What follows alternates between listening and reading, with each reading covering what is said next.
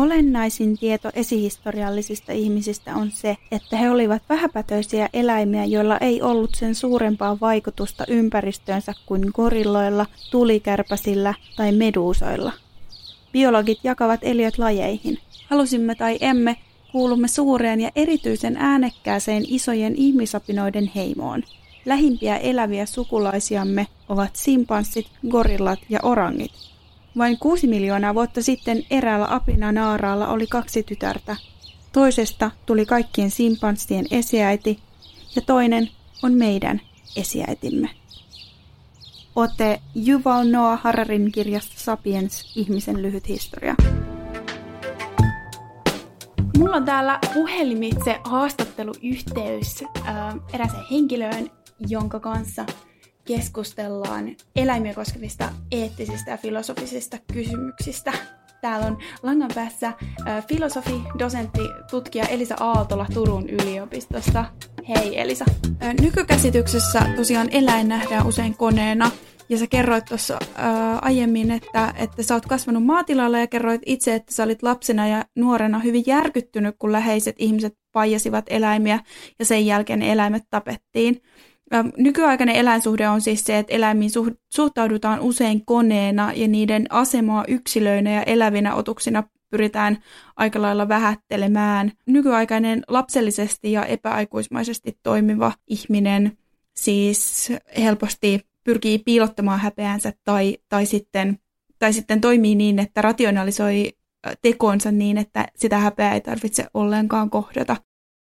Monilla on taipumus vältellä sitä häpeää ja syyllisyyttä, koska se voi olla hyvin romahduttavaa tunnistaa vikoja itsessä. Ja myös siksi, että se usein vaatii sitä, että me muututaan ja muutetaan itseämme ja elämäntapaamme ja, ja ihan arkisia tekojamme ja jopa, jopa sit poliittisia uskomuksia ja maailman kuvaakin, että, että se, se mihin häpeä syyllisyys saattaa johtaa, niin voi monesta tuntua jotenkin liialliselta. Ja sen takia helpompi on vaan pitää pää ää, saavissa ja teeskennellä, että mitään ongelmia ei ole. Ja, ja siinä sitten ajatus vaikka siitä, että eläimet on konemaisia, koneen kaltaisia olentoja, joilla ei ole mieltä tai näkökulmaa mm. tai joilla ei ole omia tarpeita, ei ehkä edes omia tunteita, niin niin se, se tukee ää, tällaista päänsaavissa pitämistä. Kun ihminen kiistää eläinten mielen, niin hän samalla kiistää niiden moraalisen merkityksen ja sitä kautta pyrkii oikeuttamaan sellaisia tekoja, jotka muutoin saattaisi herättää häpeä ja syyllisyyttä.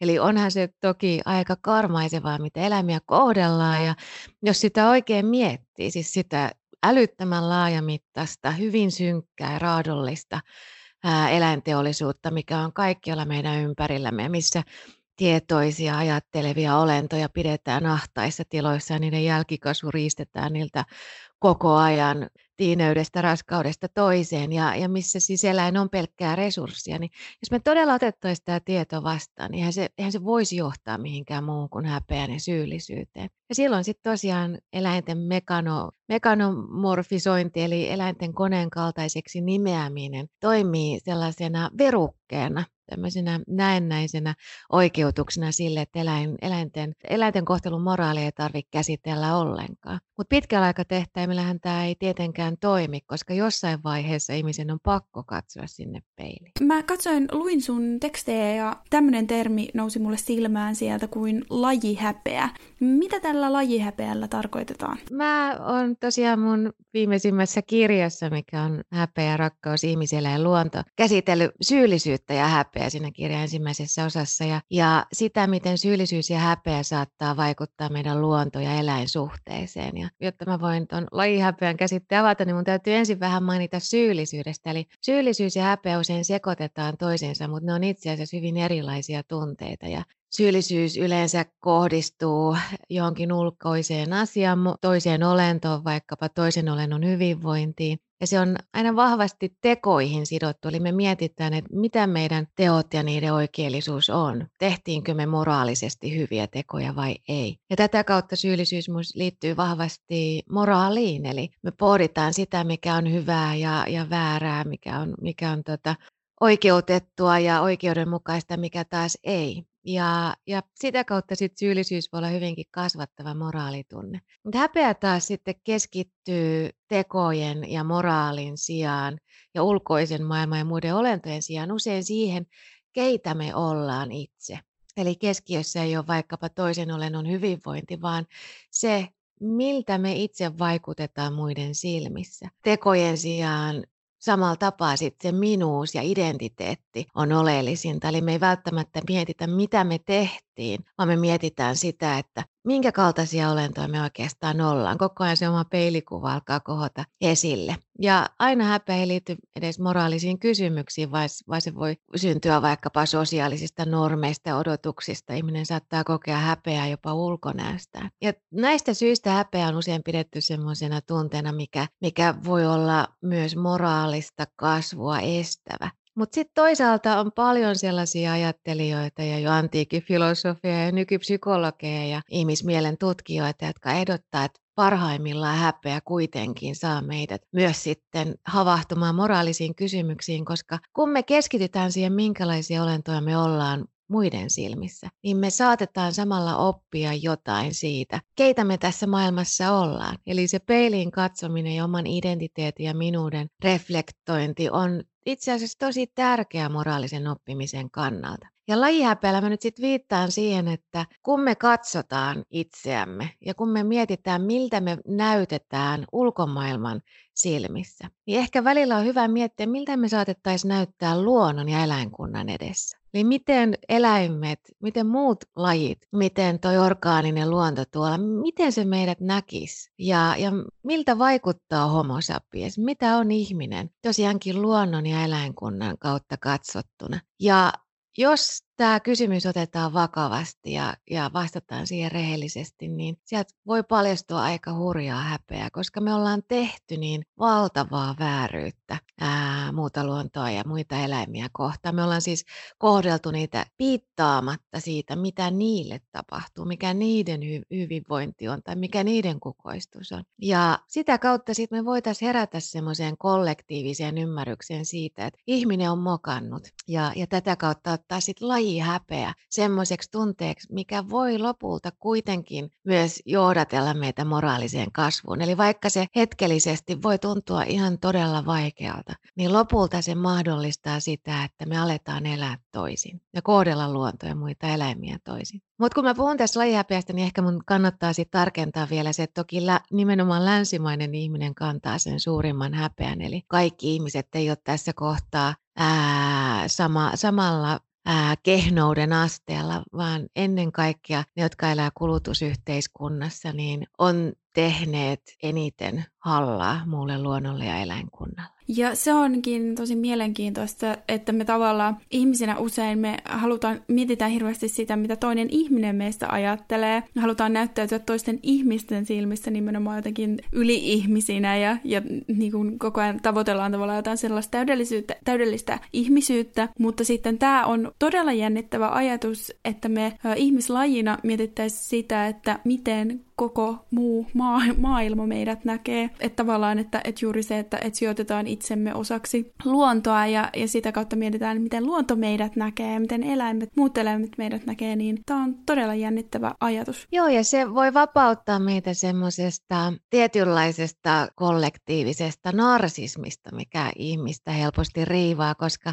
kun me mietitään vain sitä, miten muut ihmiset meidät näkee, kun me mietitään koko ajan vain sitä ihmislajia ja sen perspektiiviä ja keskitytään liikaa ainoastaan siihen homo sapiensiin, niin silloin me unohdetaan tosiaan ihan muunlaisten olentojen ja luonnon ää, tarpeet ja, ja vähintään metaforinen perspektiivi, jos nyt siis puhutaan vaikkapa siitä, miten metsä meidät näkisi, niin se, se on tietysti metaforinen kysymys, mutta tosiaan siis olisi hyvä havahtua siihen, että täällä on muitakin kuin ihmis, ihmislaji ja sitä kautta astua pois semmoisesta jaetusta lajinarsismista, mikä keskittyy vain ja ainoastaan ihmisen etuun ja ihmisen tapaan nähdä asiat ja ihmisen perspektiiviin. Ja, ja tosiaan tämä voi samalla sitten myös rikastuttaa ihmiselämää itseään, koska kun sieltä kapeasta ihmiskeskeisyydestä lähdetään ulos ja sen laatikon ulkopuolelle loikataan, niin avautuu eteen ihan uudenlainen maailma, joka on täynnä kaikenlaisia näkökulmia ja ääniä ja värejä, jotka kuuluu sitten ihan toisenlaisille olennoille. Ja musta tuntuu, että tätä kautta myös ehkä ihmislajista tulisi vähemmän yksinäinen, koska onhan se nyt aika kolkkoa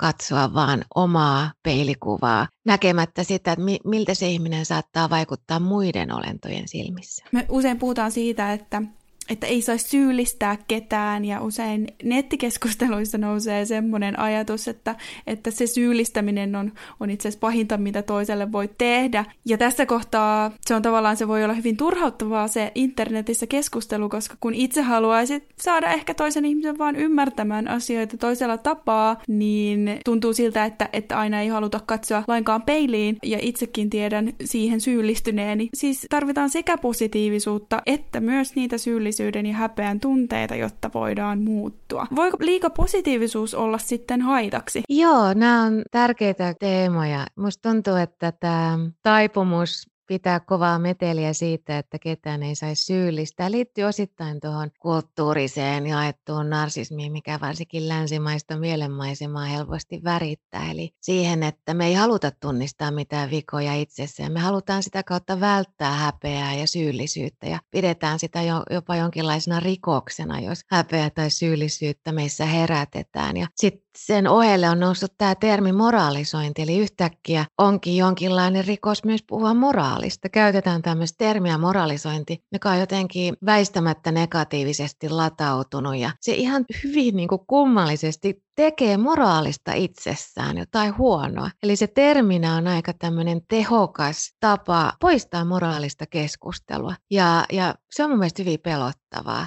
Mä suhtaudun hyvin kielteisesti tämmöisiin termeihin kuin syyllistäminen ja moralisointi, koska ne siis jo käsitteenä tai sanoina ajaa meitä pois moraalisten kysymysten ja moraalikeskustelun ääreltä. Ja, ja samalla tekee mahdottomaksi moraalista kehittymistä ja kasvua. Mutta tosiaan olisi erittäin tärkeää, että ihminen pystyisi kohtaamaan virheitä itsessään. Sehän on osa sellaista aikuista tapaa olla täällä maailmassa. Pitää voida nähdä omia rajoitteita ja omia mokia ja sellaisia luonteenpiirteitä itsessä, mitkä saattaa olla aika itsekkäitä tai ahneita tai, tai tuhoisia muiden olentojen kannalta. Ja tätä kautta sitten oppia elämään täällä toisin ja paremmin ja semmoisella tavalla, mikä mahdollistaa muidenkin eläinten ja lajien kukoistusta ja, ja hyvää elämää ja säilymistä ylipäätänsä hengissä. Tosiaankin siis täytyy pystyä kohtaamaan ne virheet. Ja jos me puhutaan vain positiivisista tunteista, niin silloin tosi helposti ne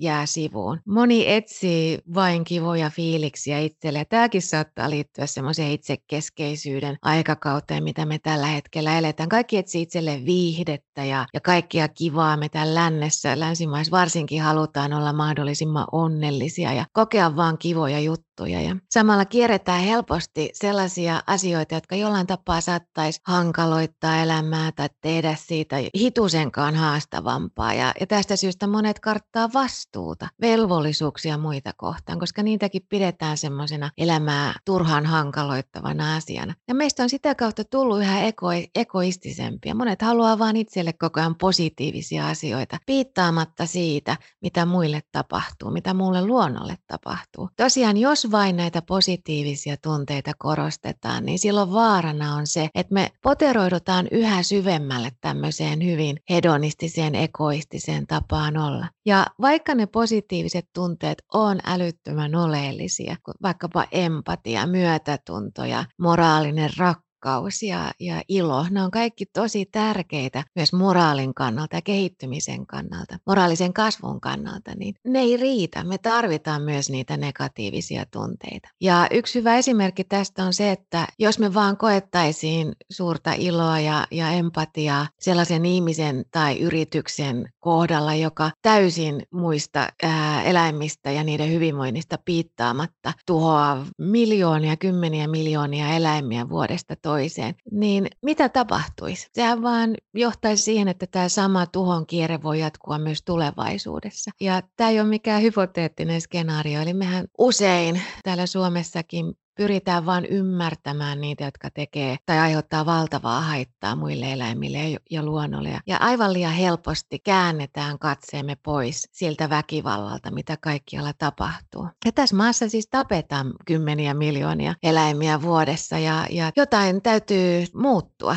Meidän täytyy muuttua ja siinä ne negatiiviset tunteet voi olla yksi hyvin tärkeä ää, metodi. Millainen on sitten tulevaisuuden eläin- ja luontokäsitys, jos me opitaan kasvamaan yhteiskuntana ihmisinä? Musta tuntuu, että jos sellainen suotuisa tulevaisuuden eläinsuhde ja eläinkäsitys olisi semmoinen, joka ensinnäkin muistaa sen, että ihminen on yksi eläin muiden joukossa ja, ja sitä kautta etsii perustakseen semmoista kanssakulkijuutta. Eli, eli sitä, että nähdään ne vuorovaikutussuhteet ja, ja tämmöiset samankaltaisuudet ja ikään kuin sisarussuhteet, mitä meillä on muiden lajien kanssa. Ja pyritään elämään siten, että me kaikki voitaisiin hyvin, eli että kaikki lajit vois kukoistaa mahdollisimman paljon. Ja sen sijaan, että oltaisiin siinä sellaisessa hyvin atomistisessa, yksilökeskeisessä, ihmiskeskeisessä maailmankuvassa, missä me ollaan ikään kuin irrotettu itsemme muista eläimistä ja ajetaan vain ihmisen etua. Eli mä toivoisin sitä, että tosiaan kanssakulkijuus ja ihmiseläimyys, tietynlainen tämmöinen sisä, sisarellisuus muihin eläimiin alkaisi saada enemmän näkyvyyttä ja painoarvoja. Ja sitten siihen liittyy nämä positiiviset tunteet, niin kuin empatia ja myötätunto. Siihen liittyy myös negatiiviset tunteet, niin kuin